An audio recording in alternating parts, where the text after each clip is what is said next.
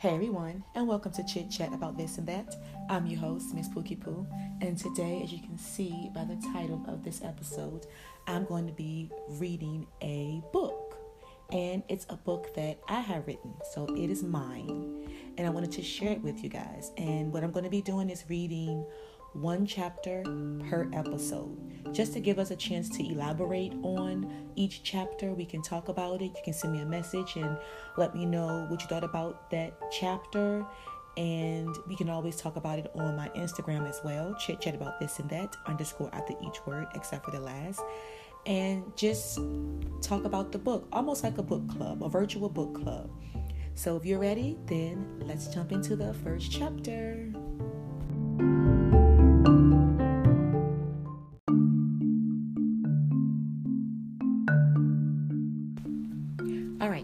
The story is Dying to Be Loved. After the police left with Sarah's story, everything was quiet in the house. Everything but the painful sound of guilt. Sarah's guilt. Sarah walks to the living room with her head hanging low. As she sat down on the edge of the sofa, her hands going through her hair with intense strokes, Sarah knew at that moment she was free. Free from lies, deception, hurt, worry, and stress.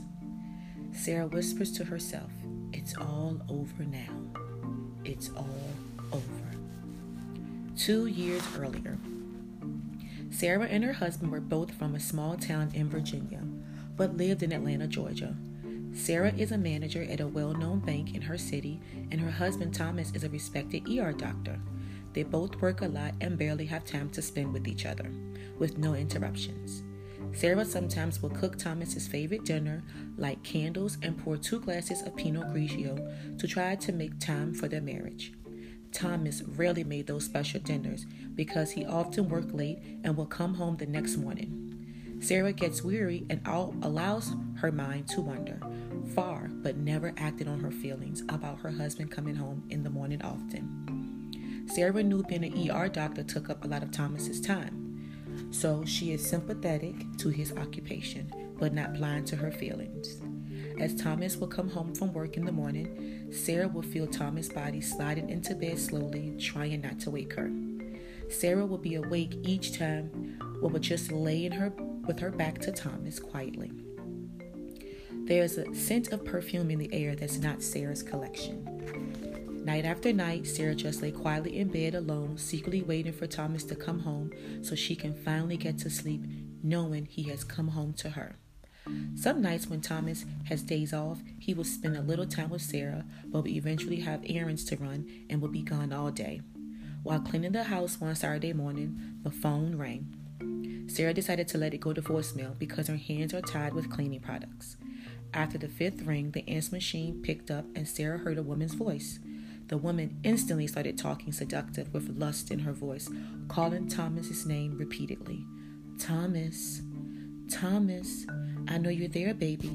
Pick up the phone before I burst all over myself without you. Sarah suddenly stops cleaning and stands still with shock. The mysterious woman on the answer machine continued to beg for Sarah's husband to pick up the phone as she moaned. Thomas, I need you right now.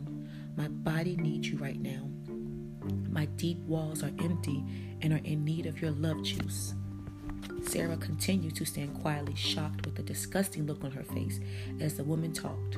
The woman eventually knew that Thomas was not home and decided to hang up. After the machine stopped running, Sarah decided to save and replay the message.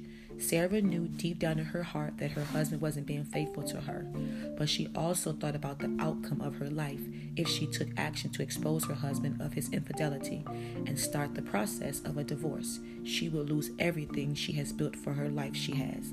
The thought of not having a big, beautiful home, three cars, money for bills and traveling, and just respect from well off people in her town always held Sarah back to just deal with whatever her husband's actions were the best way she knew how quietly. Stability kept Sarah in an unsecure, lying, unreliable marriage. Sarah decided to call the woman back to find out who she was, where she lives, where she works, and why she called her husband. Sarah picked up the phone to call the woman back. As she rang, as the phone rang, Sarah waited with anxiety and doubt. Doubt of if she will open this chapter of pain. The phone stopped ringing and the woman's answer asking, What took you so long to call me back, baby?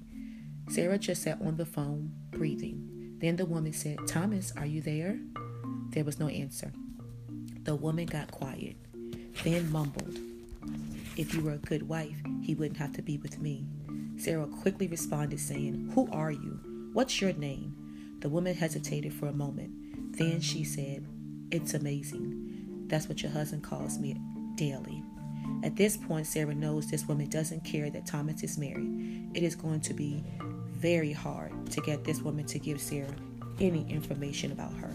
So Sarah decides to check the caller ID for the woman's number to look up her on the internet. The woman didn't block her number, so that gave Sarah more than enough to go by. It's okay. You don't have to tell me anything.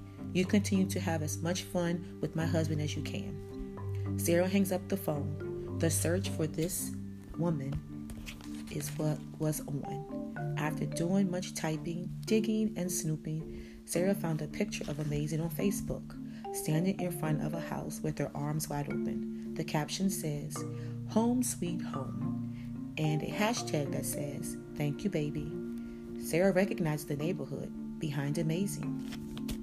It is her best friend's mother's neighborhood. I got you, bitch, says Sarah. Stay tuned. Look out for chapter two of this book. Make sure you are following me so that you will be notified when I post chapter two of this intense love story. Be sure to rate my podcast. Make sure you give me five stars for the hard work that I do. and be sure to follow me on Instagram. Chit chat about this and that, underscore after each word. I hope you're enjoying this book so far. Thank you. Talk to you guys later. Bye.